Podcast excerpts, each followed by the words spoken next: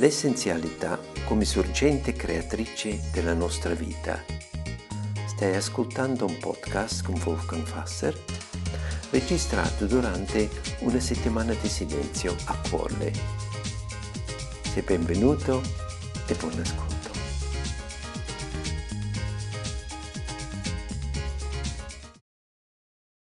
Allora si pensava di fare questi momenti dove condivido con voi qualche pensiero su questo tema che accompagna questa settimana di silenzio. Voi avete scelto Cuorle perché avete voluto venire all'Eremo di Romena, ritirarvi nella natura, nella piccola fraternità, nei lavoretti elementari che creano la vita in comunità, ma anche per la vostra ricerca nel silenzio eh, dell'essenziale, può darsi avete anche un tema vostro che è attuale, che volete, volete un po' esplorare nel silenzio. La condizione del silenzio, la vita in silenzio, queste tappe di silenzio che vivremo, eh, ci aiutano di esplorare. No? Sembra l'opposto del, della vita di tutti i giorni, del casino, eccetera, ma io lo vedo più come un'altra faccia della vita e le domande qualche volta le rispondiamo bene con la testa, con i pensieri, con il dialogo, ma anche esponendosi al silenzio. E voi avete scelto un'esperienza bella, potente, profonda, e quella di trovare il compagno silenzio e stare in questo silenzio. Il tema quale abbiamo dato è l'essenziale, proprio di arrivare al nocciolo, come Don Luigi dice spesso, no? o andare proprio sull'essenza delle cose. Lo vedo un po' più così, sull'essenza di ogni cosa. Ogni cosa ha una sua essenza. Spesso la nostra vita ci dà quasi una chiave di lettura della vita che ci porta alle complicazioni, le cose complesse, le cose molto diversificate, eccetera, eccetera. Qualche volta tutto sembra un po' complesso, un po' ehm, ha fatto di mille cose. No? Qui andiamo verso l'opposto, cerchiamo l'essenziale nelle cose, essenzializzare la nostra pratica di vita, essenzializzare stare insieme nella comunità, ma anche cercare l'essenza delle cose, eh, dire, andare su, non vorrei dire il minimo, proprio quello che è l'essenza, quello che è l'anima, sia di una cosa, sia di una nostra pratica, sia di un incontro, sia anche di qualcosa che osserviamo nella natura, eccetera. Vogliamo arrivare all'essenza, liberarci di tutto quello che è superfluo o che è qualcosa, una struttura che abbiamo montato sopra o che abbiamo imparato di avere sempre sopra. Così penso anche all'incontro con Dio diventare molto essenziale. Tutti di noi abbiamo fatto formazioni no, spirituali che hanno creato infiniti castelli, che hanno spiegato cosa è Dio. Il mistico cosa fa? Esce da tutti questi castelli, leva, arriva all'essenza l'incontro con il divino che troveremo in un fiore, in un sasso, in un animale che osserviamo, nell'incontro con il tu, con l'altro, e nella nostra contemplazione, in ogni cosa possiamo trovarla. No? Questo sarebbe l'essenza, arrivare al naturale e semplice, all'essenza delle cose. E questo è un po' il tema in questi giorni. Facili, uno pensa, e allora adesso devo rinunciare a mille cose. Un po' l'idea più spartano sono, più essenziali sono. Abbiamo tante esperienze noto, raccontate, testimonianze di gente che sono andato sul monte, su una isoletta, chissà dove, hanno meditato 40 anni senza avere nulla, solo un pezzo di pane, eccetera. E abbiamo l'idea che questo è essenziale come fosse essere spartano, eh, librarsi di tutte le cose materiali diventa essenziale. Ci sono pensieri che dicono assolutamente non è così. Non è quello. Se penso tornare essenziale, arrivare all'essenza vuol dire lasciare perdere ogni cosa che è materiale, no? eh, facile casca in una trappola che nutre solo il mio ego, che nutre solo il mio ego. L'essenziale è lì dove nasce vita, dove è l'anima di una cosa, quello che veramente è indispensabile per vivere in modo fecondo. E qui vedete, ognuno di voi avrà un'altra cosa. Per nostro amico Gian Antonio, il rapporto con Canino è essenziale. Dove Gian Antonio c'è questo canino e questa canina logicamente legato a lui. Loro sono una coppia, è un, un essere insieme, è essenziale.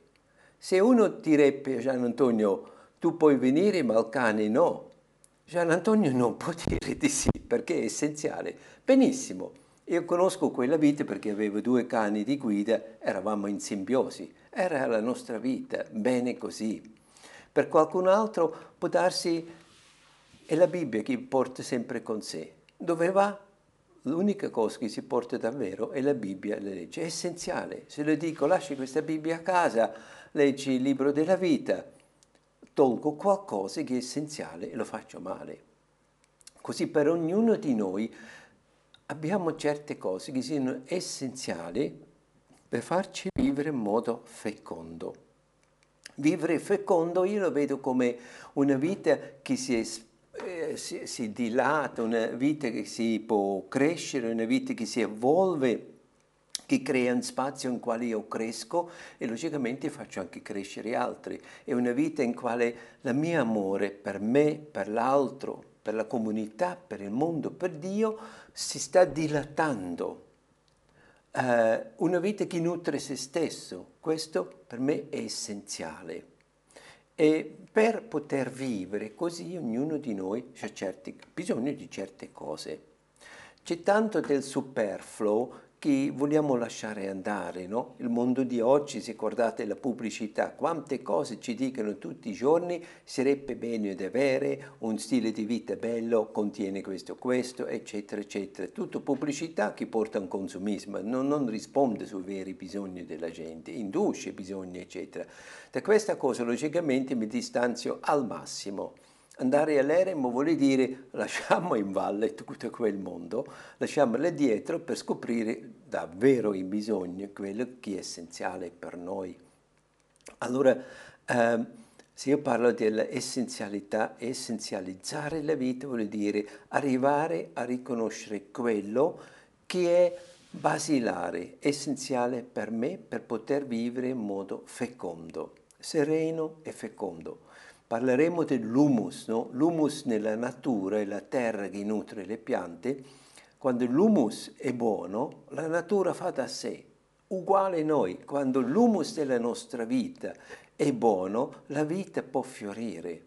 E questa è l'essenza e questo per uno può dire quello, per l'altro può dire quello.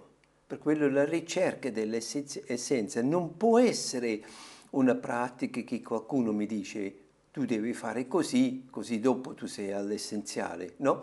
È una ricerca che ognuno di noi fa, lo scopre e scoprendo quello di conseguenza automaticamente lascia andare quello che è superfluo, quello che è pesante, quello che ci distraga, questo ci allontana dalle cose che sono centrali nella nostra vita, quello che che non è necessario. In quel senso la nostra ricerca di essenzialità non ci porta a, un, a ingrandire il nostro ego essendo i bravi spartani, assolutamente no, ci porta a riconoscerci meglio e sapere cosa fa parte dell'humus della mia vita che mi fa vivere fecondo.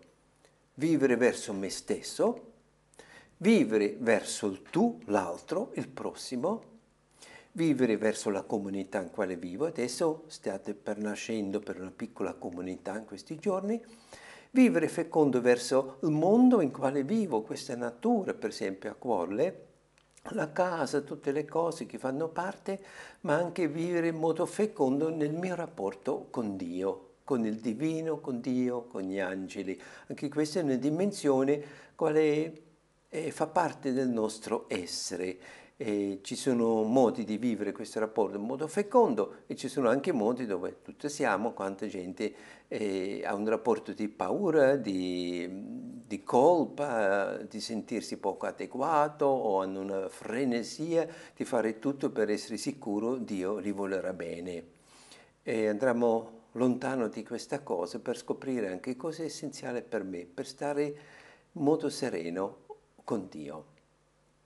Questo è un po' il tema di questi giorni, ogni mattina faccio un piccolo input, do anche un compitino e poi insieme con Adele e Angelo vivete la vita del silenzio a Cuorle con piccole tappe dove si chiacchiera, per esempio a colazione, a pranzo, a cena, e poi ci sono i silenzi a mattina, dalle otto e mezzo fino alle...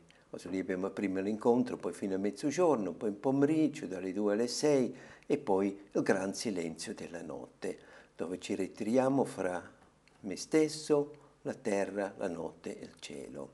Questi sono un po' eh, i pensieri che vogliamo portare in questa settimana e per chi vuole può anche chiedere un colloquio come lo facciamo sempre e questa volta online, non in diretta nella stanzina o sotto l'albero. Così chi vuole poi Angelo fa una lista e pomeriggio verso le 5 faremo questi colloqui. Questa è un po' l'idea, io registro quello che sto parlando, che, diciamo gli input che porto, queste eh, proposte, questi pensieri, poi li metto sul canale di Quolle e per chi li vuole ascoltare dopo posso anche riascoltarli dopo questa esperienza.